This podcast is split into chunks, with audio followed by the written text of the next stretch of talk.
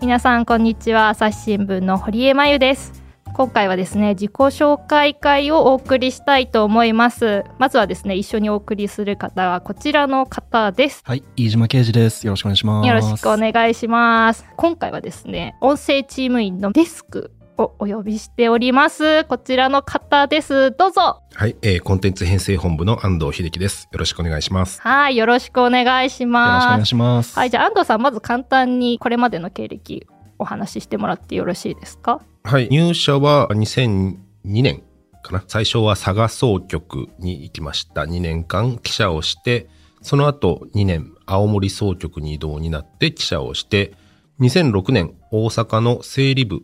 というところに行きましたあの新聞を編集する部署ですねで、7年ぐらいいてから東京に戻ってきて、1年いろいろ出たりはしましたけど、基本的には新聞の編集の仕事をずっと10、もう5年、16年ぐらいやってます。はい。今回はですね、安藤さんがどんな人なのかということでですね、掘り下げていこうかなと思います。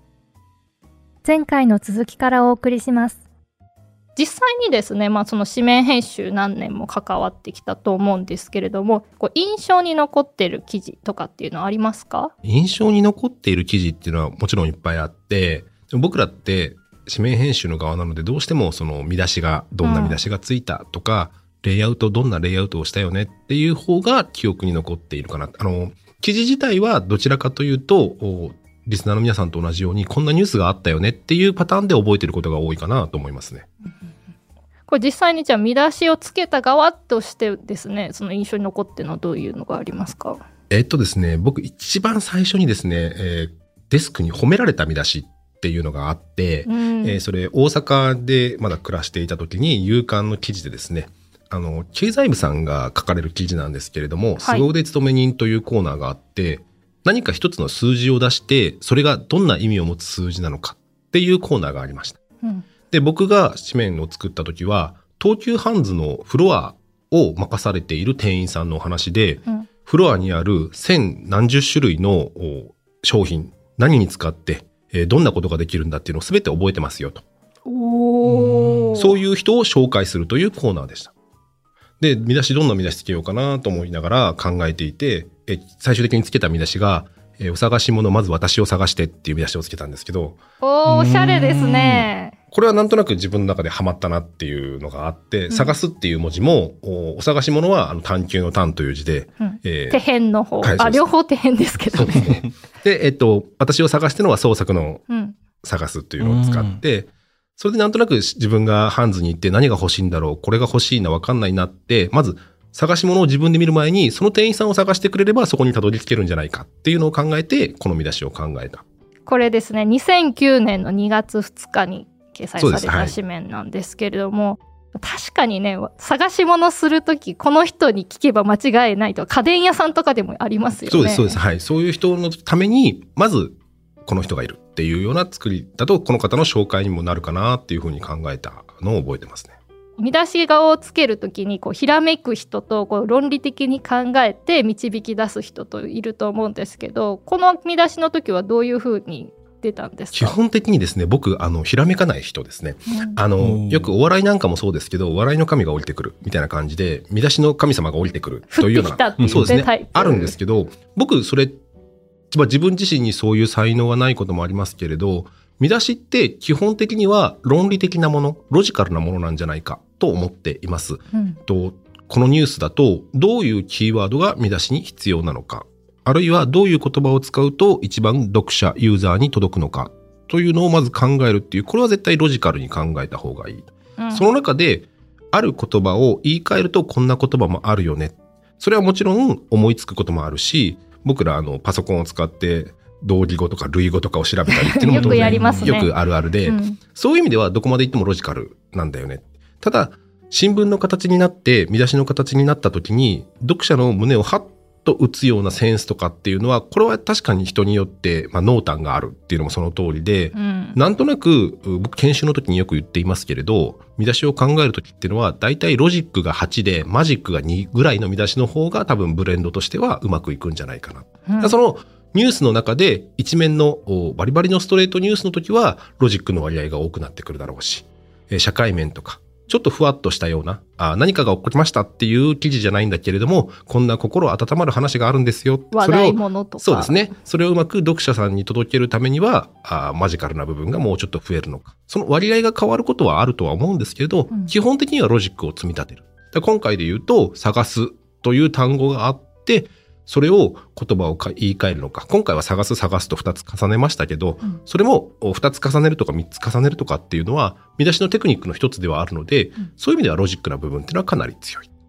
と思ってます。じゃあ割と早い段階でこう探す探す両方使おうかなっていうような。そうですね。これ、えっと、いろいろあって探すもありましたし、えっと、小道具の話なのでそっち系からも考えましたし、ハンズっていう名前何か使えないかなとか、まあいろんなことを考えつつ、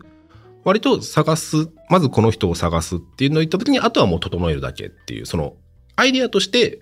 決まったら、あとは見出しを整えるだけっていう感じでしたね。うんこれがデスクに初めて褒められたそうです。これは、あの、いや、それまでもなんかあの、褒めてくださったのかもしれませんけど、これはもうはっきり覚えている。あの、自分が、この見出しどう？って思ったけど、デスクの反応がいまいちってあるじゃないですか。そうですね、あの自分は自信満々で出してるのに。全然わかんない。ポイって捨てられたりね。1年生、まだ編集者として1年生の時にですね、神戸で南京錠、あのカップルが、はい、えー、南京錠を金網に2人でつけると、ギュッとつけると、はいはい、まあ、うまくいくというかな、うん、で、それがあまりにも南京錠がつけすぎたために、その網、金網が倒れそうだって言って、市が撤去をするっていう話になった時に、僕が最初につけた見出しは、愛の重さに種替えなてっていう見出しだったんですよ。これ僕的にはすごい来たと思ったんですよね。うまいこと言ってるじゃんと。と思ったんですけど、はい、その時のデスクは、安藤君いい恋愛したことないでしょって 一言でバサッと切られました。で結局その見出しは確か紙面にしてくれたんだと思うんですけれど、はい、なんか自分の手応えと他の人が見た時の感じ方っていうのはまあいろいろ違うんだなっていう。確かに愛が重たすぎてっていうとなんかすごいね、あの、ちょっと執着のある感じが。そうかもしれないですけど、その切り方もいい恋愛したことないでしょって、なんか、なんかもっとこの紙面だったらこうとかならわかりますけど、なんか。そうですね。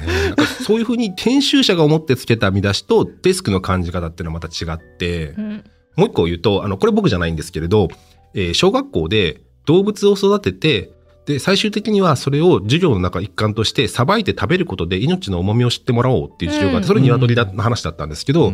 で、編集者がつけた見出しが若い編集者だったんですけど、愛した鶏食べたっていう見出しだったんですよ。で、これ、今考えると、なんとなく眼蓄のあるような、うん、おおなるほどなるほどっていうような気がするんですけど、うん、僕この見出し大丈夫かなと思ってたら、デスクが後ろにつかつかって寄ってきて、これね、チキンが好きな人みたいだから変えてって言って、え、その言い方もどうなの？と思って、今考えると結構いい見出しだったんじゃないかなと思いながら、でもやっぱり人によっては受け取り方が違うし、これあの、編集者の中では結構いますけれど、自分のつけた見出しが誰か一人にこれっておかしいんじゃないかとか、誤読される恐れがあるんじゃないかっていうふうに言われると。で、その時にものすごく自信があって、どうしてもこの見出しでいきたいんだと思ったら、反論というかそれでもう一回戦うかもしれないですけれど、二人から言われたら絶対に変えるっていうマイルールっていうか、ま、前じゃなくて割とそういうこと言ってる編集者多いので、うん、で、僕自信ない時は一人に言われた段階でスッと変えちゃいますけど、あ、そうなんですね。そうですね。要はその社内のこの少ない人数の中で一人、二、人が言ってくるということは、何百万人というふうな読者の中では相当な数になるだろうなと。あ、それやっぱり良くないよねって。だからその、思い入れを作った紙面っていうのはいいんですけど、その思い入れがいつか思い込みに変わるっていうのがやっぱり編集者としては怖いところで、その思い込みをどれだけ排せるかっていうところがまた編集者としての勝負になりますよね。あの、僕ら編集者って読者と違って原稿を先に読んでるんですよね。そうですね。読者は絶対的に見出しから先ですけれど、うん、僕らは原稿から先に読んでいて、原稿を読んでこの見出しだと大丈夫かなってつける。で、それをもう一回読者と同じ目線になって、この見出しを先に読んでこの記事だって想像できるだろうかとか、そういうふうに相対化するっていうのはこれはもう今でも難しいし、なかなかもう一回原稿読んじゃってそれが頭に入っていると、やっぱりさ、最初のまっさらな目で見てた頃とは違うんですけど、まあ、それがどこまでできるかっていうのが編集者の、まあ、上達への道の一つではあるかなとは思ってます。そうですね。記事を読んだらその見出しわかるけどって私もよく言われたことありますね。いや、めちゃくちゃ言われますよね。なんかあの、最初の方、その、まずちゃんとつけるのが大事だから、記事を何回も何回も読むわけですよね。その、で、今でももちろんその、何回も読むと、だんだんその、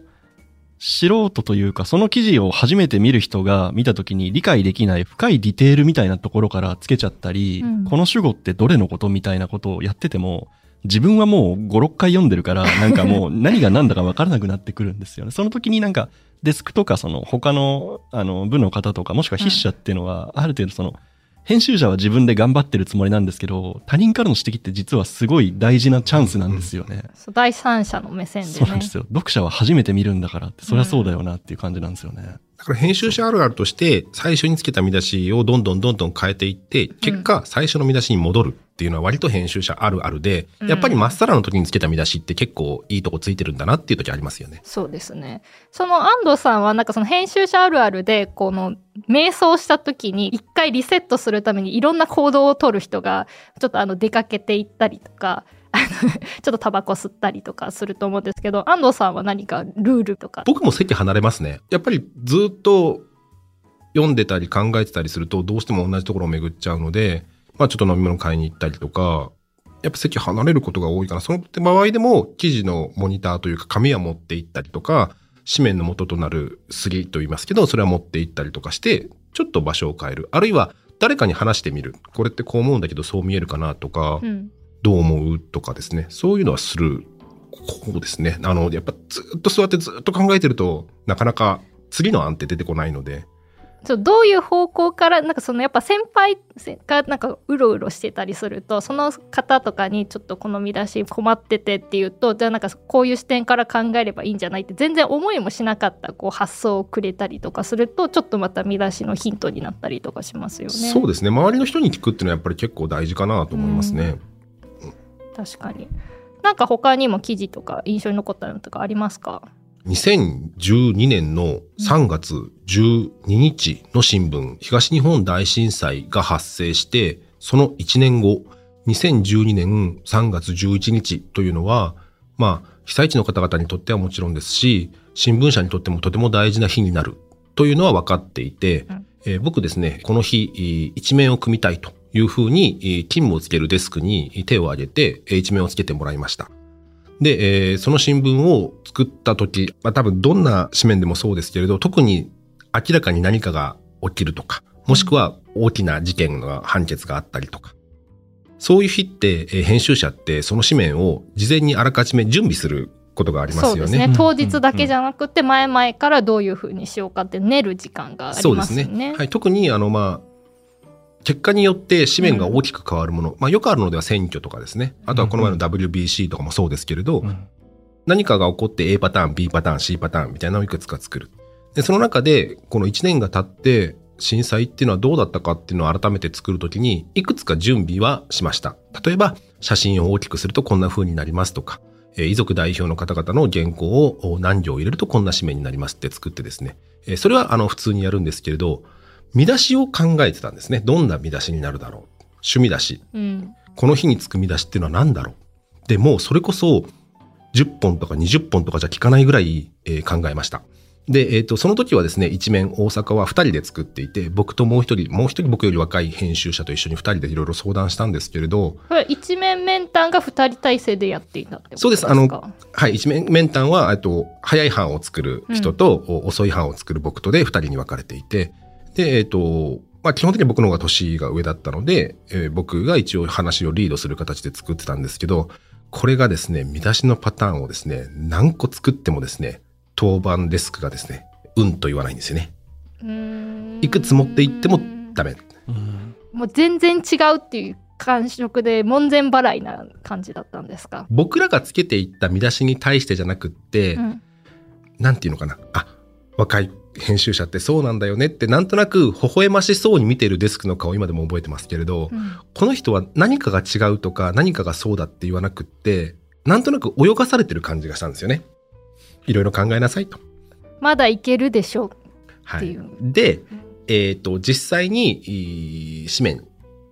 に載った見出し僕こんなでっかい見出し今まで編集者人生でほとんど打ったことないですけど、紙面の一番上から下まで使って、うん、悲しみを抱いて生きていくっていう意味出したんですよね。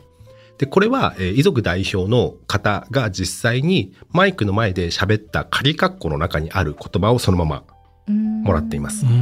で、編集者だとなんとなく最初そういう風になっちゃうんですけれど、できれば記事に書いていない言葉を見出しにしたい。自分が考えついたオリジナルな文言を見出しにしたいっていうのは、これ多分あるんだと思うんですよね。見出しにして、結局いい見出しでも、まあ記事に書いてあるよね、それっていう風に言われちゃうと、いや、そこを取ったの自分なのになと思いつつ、そう言われてしまうと、じゃあ記事には載っていない自分が考えついた見出しを考えてやろうっていう風になって、それはまあある意味自然なところなんですけれど、要はその時のデスクは編集者がこんな感じじゃないかなっていう風に事前に想定したものなんてはるかに飛び越えて被災された方とか遺族の方とか、そういった方々が思っているものははるかに複雑でそれを事前からこんな感じかなあんな感じかなってどんだけ言葉を練ってもきっと本人たちの言葉の方がずっと強いし届けたいし新聞社としては大事にすべきだっていうのが分かってらっしゃったんじゃないかなとまあ後になって思う。う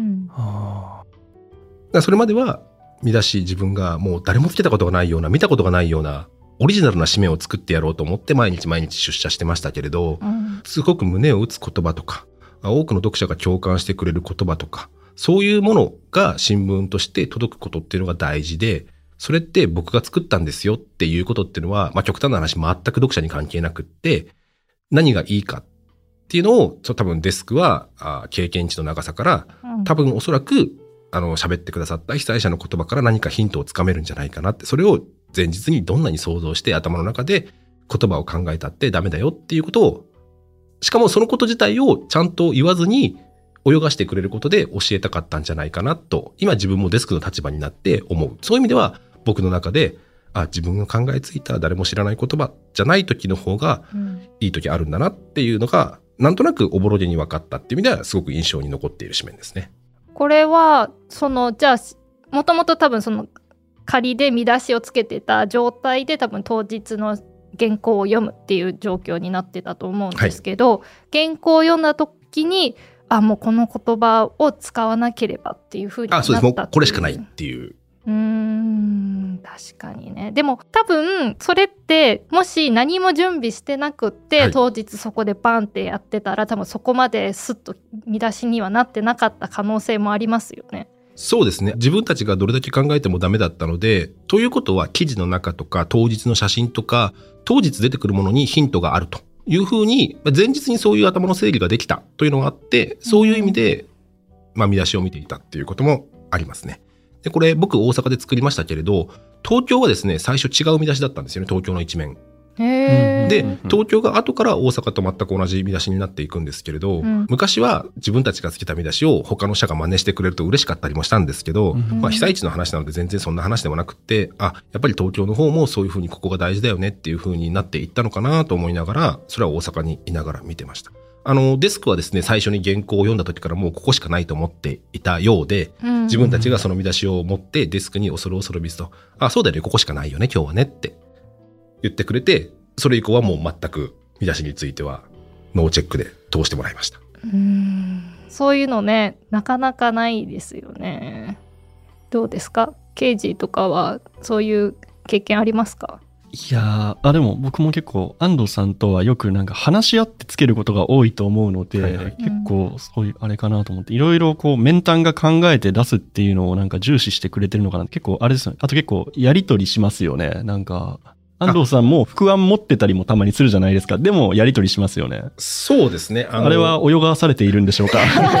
だからたまに僕着いた時、安藤さん実は結構、あの、副案っていうか、心の中にこれいいんじゃないかみたいなあったりして、でも僕とそのキャップとか宮沢さんとか話し合ったりして、あ、これいいね、これいいねみたいなのよくやるじゃないですか。はい、やりますね。はい。あれはやっぱりあれですか、この僕らがこう、考えるのも込みでこう、ちょっと、ま、待って、そこから議論しようとしてる感じなんですか？これ多分ね、僕の今の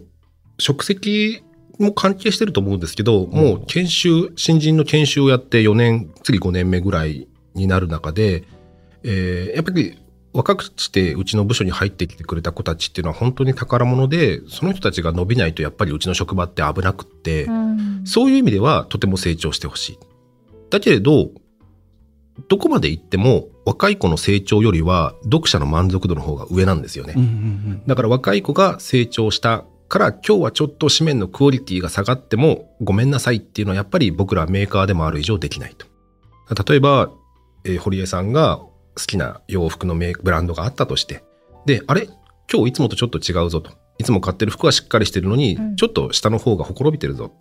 で、それでメーカーの方にクレームを入れますと。はい。そしたら、いや、実は昨日から縫製している人が若い子になりましたと。うん、ごめんなさい、いつものとは違いますと。でも返品も受け付けないし、新しいものも発送しませんよ。っていうふうに新聞社は言えるかっていうと、これ言えないんですよね、やっぱり。どこまで言っても言えない。うん、だから、ある一定のラインは引きます。読者にお届けするものだから、ここまでは絶対に引き上げたい。でも、そこを超えたら、そこから先は、幾分かは、その彼、彼女、若い子たちが伸びてくれる分っていうのにも回せるんじゃないかなと思っていて、そこはやっぱり時間との勝負なので、こちらも早めに固めて安心したいですし、記事を出してくれた出向部さんにもこういう形でいきますよって早めに伝えられたらひょっとしたら記者さんが10分でも20分でも早く家に帰れるかもしれないし、それは何を優先するかっていうのは日々によって違うんですけれど、まあそういう意味ではこちらの方でこういう方向性の見出しがあるな、レイアウトがあるなと思いつつ、まあ、若い子だとその時間をなるべく長くしてあげたいっていうのは基本的には思ってデスク作業はしてますね。確かに。私もよくやり取りしてる時にあ持ってるけど多分全然 なんかそこにたどり着いてないなとか 泳がされたままずっと泳いでることもあるんですけど。でもそれは僕の考えてる方がいいかどうかっていうのはまた別問題なので、うん、だから、あ、堀江さんこんな見出しを作ってくれるんだ、飯島さんこんなところから見出しを取ってくるんだっていうふうになる時が面白いっていうかね、デスクの面白いのって本当にそれしかないの。デスクをやってる仕事の何が一番面白いかって自分がこんな感じの見出しがつくかなと思ってて、うん、若い子が出してくれた見出しをパッと見た時にうわっって言えるかどうか思うかどうかっていうところがやっぱり一番楽しい確かになんかあの、安藤さんが、お、来たねって、あの、ちょっとすごい、あの、嬉しそうにね、あの、見出し見た時に言ってるシーンとかね、たまに見かけます。ね、それが一番面白いですよね、デスクやっててね。あとはいろいろ調整とか、うん、あなんだかんだと大変ですけど。うん、そうですよね。音声チームとかのね、その、勤務とかも調整してもらってますもんね、安藤さんに、ね。それは好きなんで大丈夫です。え安藤さん、その他の方がつけた見出しで印象に残ってたりとか、これはとか思ったりした記事とかってあるんですか？いっぱいあって、よくこういうのって伝説の見出し的にあの語られて編集者の間に伝わるものがあったりして、うん、僕、あの、さっきも言ったように新人研修をやってて、一番最後に必ず見せる紙面というのがあります。はい。えっと、まあ、紙面なので、ちょっとなかなか音声だけではリスナーさんには伝わりにくいんですけれど、えっと、僕が一番最初にこの編集の世界に入った時に、最初に僕について教えてくださった師匠、まあ、僕ら徒弟制度を引いているので師匠と弟子というのがありますけれど、はい、師匠が作った紙面ですね。当時。話はまだ続きますが続きは次回お送りします。朝日新聞ポッドキャスト楽屋裏ではリスナーの皆様からトークテーマを募集しております。概要欄のフォームからどしどしお寄せください。お待ちしております